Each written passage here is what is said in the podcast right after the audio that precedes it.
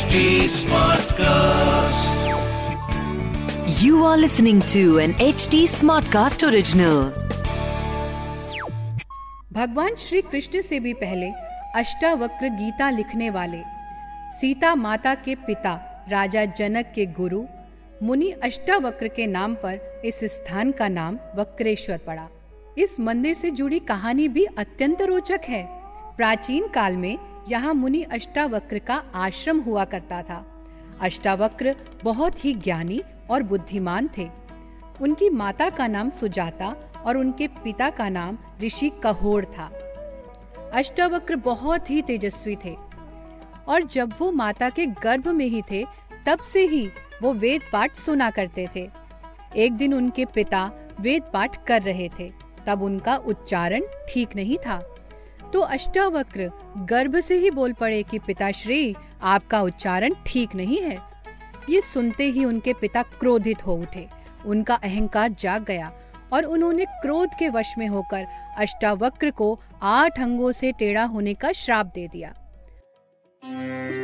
नमस्ते, मैं हूँ निष्ठा सारस्वत और मैं आप सभी का एच टी स्मार्ट कास्ट की ओरिजिनल पेशकश इक्यावन शक्तिपीठ पॉडकास्ट में स्वागत करती हूँ।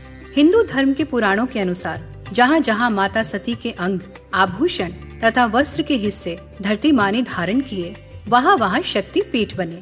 इस पॉडकास्ट के ज़रिए मैं आपको ले चलूँगी देवी के इक्यावन शक्ति पीठ की यात्रा पर, जिसमें जानेंगे कि शक्ति पीठ कैसे बने, उनका महत्व क्या है, उसकी कहानी और वहाँ कैसे पहुँचे।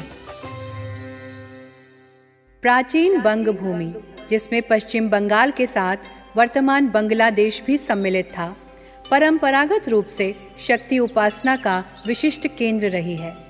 हम सब जानते हैं कि दुर्गा पूजा यहाँ का सबसे बड़ा उत्सव है।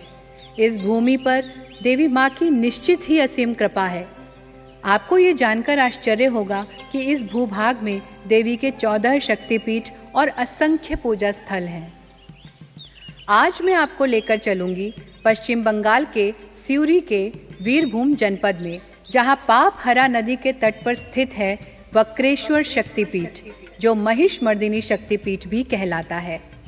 मान्यता है कि यहाँ देवी सती का मस्तिष्क गिरा था, जिसे भ्रू मध्य मानस पटल या मन भी कहा जाता है। इस स्थान की अधिष्ठात्री देवी को महिष मर्दिनी के रूप में पूजा जाता है, तथा देवी सती के साथ विराजमान भगवान शिव या भैरव भगवान वक्रनाथ के नाम से पूजे जाते हैं।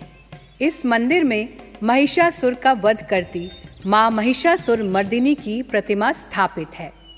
यहाँ शरदकालीन नवरात्रि पर मेला लगता है और इसे फूलों व लाइट से बहुत ही सुंदर तरीके से सजाया जाता है।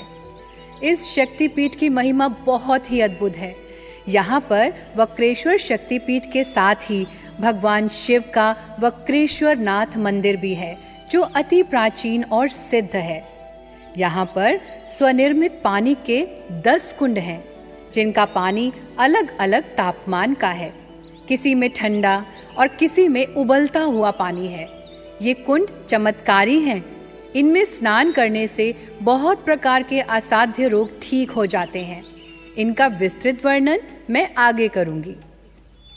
भगवान श्री कृष्ण से भी पहले अष्टावक्र गीता लिखने वाले सीता माता के पिता, राजा जनक के गुरु, मुनि अष्टावक्र के नाम पर इस स्थान का नाम वक्रेश्वर पड़ा।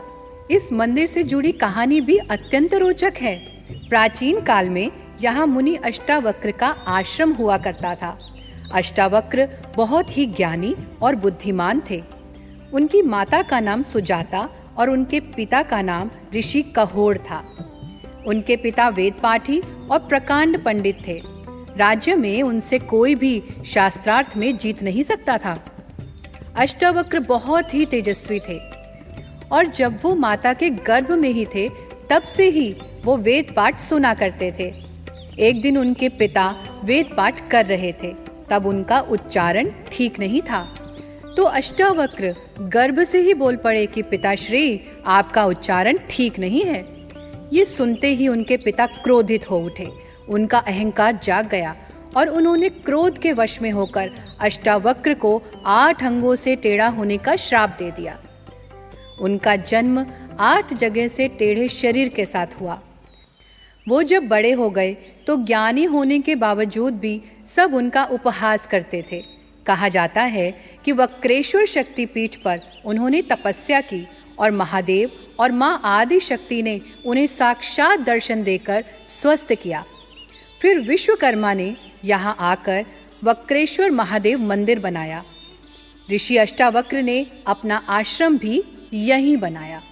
इसीलिए कहा जाता है कि इस स्थान के दर्शन और यहाँ के कुंडों में स्नान करने से सभी शारीरिक रोग दूर हो जाते हैं और मन शोक मुक्त हो जाता है। देवी और महादेव के दर्शन करने से परम कल्याणमयी बुद्धि प्राप्त होती है। वक्रेश्वर देवी महिष मर्दिनी के पावन शक्ति पीठ के साथ ही अपने गर्म जल के स्रोतों के लिए भी अत्यंत प्रसिद्ध है। इनमें पाप हरा गंगा, वैतरणी गंगा, खारकुंड भैरव कुंड अग्निकुंड दूध कुंड सूर्य कुंड श्वेत कुंड ब्रह्मा कुंड तथा अमृत कुंड प्रमुख हैं।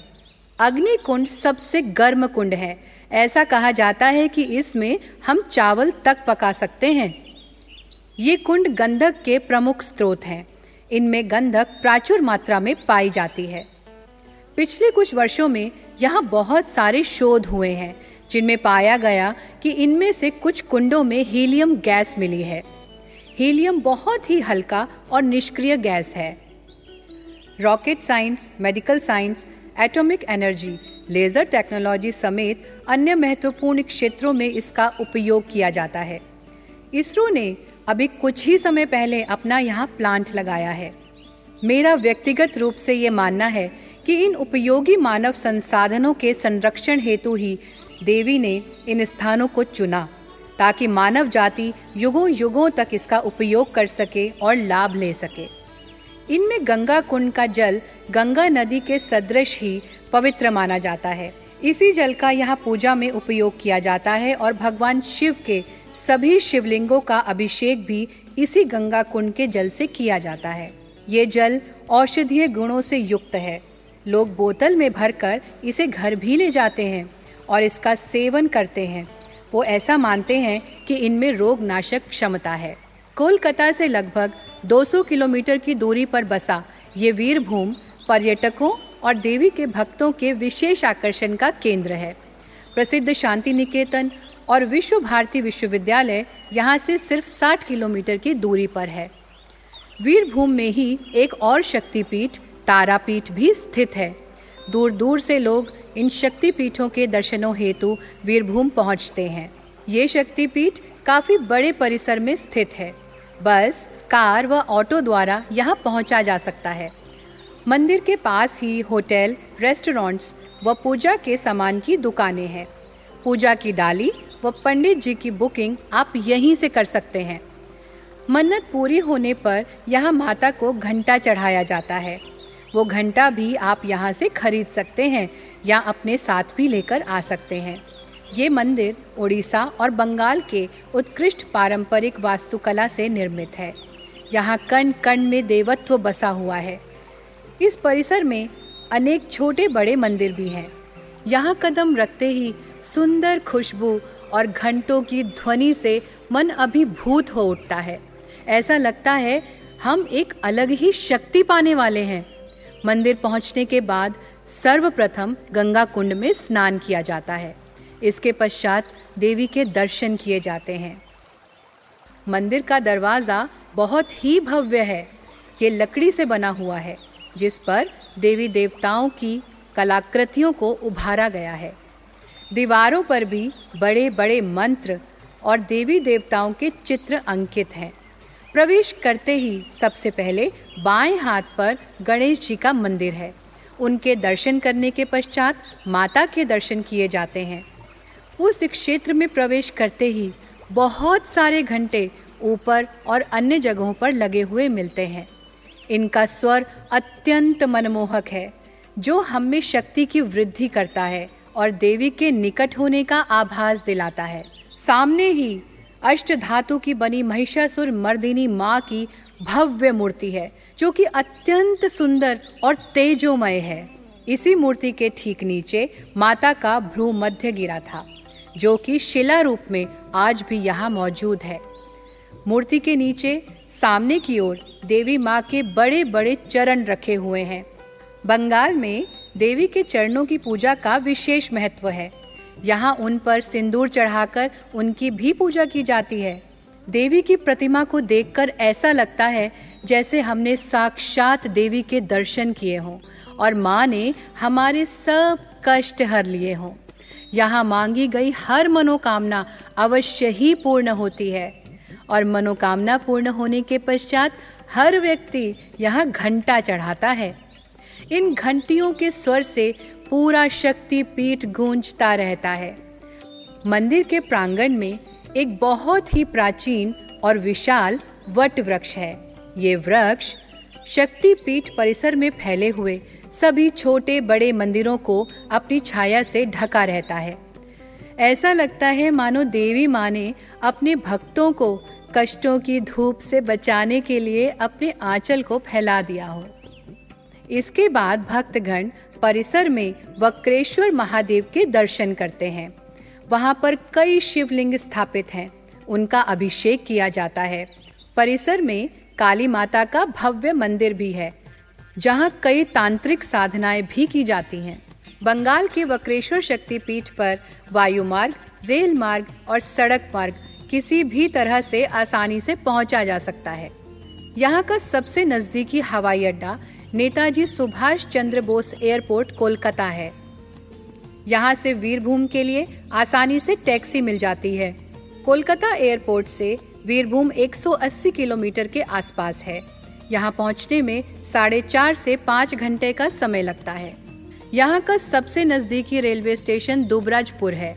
वीरभूम का जिला मुख्यालय सिउरी कोलकाता एवं पश्चिम बंगाल के अन्य शहरों से विभिन्न बस परिवहन सेवा द्वारा भली भांति जुड़ा है। यहाँ से टैक्सी या बस द्वारा आप वक्रेश्वर स्थित शक्ति स्थल पर आसानी से पहुँच सकते हैं। वीरभूम तथा दुबराजपुर में विभिन्न होटल, गेस्ट हाउस एवं धर्मशालाएँ छह सौ रुपए से हज़ार रुपए तक में आसानी से मिल जाती हैं। यहाँ आने का सबसे अनुकूल मौसम अक्टूबर से मार्च तक का होता है। हम ये सजेस्ट करेंगे कि आप यहाँ शरदकालीन नवरात्रि के समय पर आए। नवरात्रि के समय बंगाल एक अलग ही प्रकार की भक्ति की मस्ती में होता है। उस समय यहाँ सजे देवी के पंडाल और उत्सव का माहौल अलग ही दिव्यता लिए होता है। आप यहाँ आए और माँ के दर्शन करके अपनी सभी मनोकामनाओं को पूर्ण करें। साथ ही आसपास के सुंदर पर्यटक स्थलों का आनंद भी ले सकते हैं। यहाँ के आसपास के आकर्षणों में तारा शक्तिपीठ, शांति निकेतन व विश्व भारती विश्वविद्यालय, Vallabhpur wild life sanctuary, Kalika शक्तिपीठ, छत्तीम ताल सृजनी शिल्प ग्राम व वुड फॉसिल पार्क मुख्य हैं। अपनी ट्रेवल आइटनरी में इनको जोड़कर आप इन स्थलों का आनंद भी उठा सकते हैं। तो फिर देर किस बात की? जल्दी से बैग पैक कीजिए और चले आइए माता के दर्शनों के लिए। अगले एपिसोड में हम चलेंगे श्री राधा कृष्ण के पावन धाम वृंदावन, जहाँ पर कात्यायनी शक्ति पीठ है। यहाँ पर माता सती के केश गिरे थे। आगे की कहानी सुनने के लिए हमसे जुड़े रहिए। मैं हूँ निष्ठा सारस्वत और आप सुन रहे हैं इक्यावन शक्तिपीठ। अगर आप कोई जानकारी या फीडबैक शेयर करना चाहते हैं तो आप मुझे कांटेक्ट कर सकते हैं मेरे सभी सोशल मीडिया हैंडल्स पर। Nishtha Saraswat on Facebook Instagram और यूट्यूब पर। साथ ही आप एच टी स्मार्ट कास्ट को भी फॉलो कर सकते हैं उनके सभी सोशल हैंडल्स पर। Instagram Facebook Twitter link YouTube और ऐसे पॉडकास्ट सुनने के लिए लॉग इन करें एच टी पर। इस पॉडकास्ट सीरीज़ को केवल मनोरंजन और जानकारी के लिए बनाया गया है। इसमें साझा किए गए इक्यावन शक्ति पीठों की जानकारी का आधार आपसी कही सुनी और पौराणिक किताबें हैं। इससे हमारा उद्देश्य किसी भी मनुष्य, जाति या समाज की धार्मिक भावनाओं को ठेस पहुँचाना नहीं है। इसलिए इससे जुड़े किसी भी विवाद की हम उत्तरदायी नहीं है। इसकी narration research and writing Nishtha Saraswat ने की है। Direction and production Diksha Chaurasia. Editing and sound designing Amrinder Singh ने की है। This was an HT Smartcast original. HT Smartcast.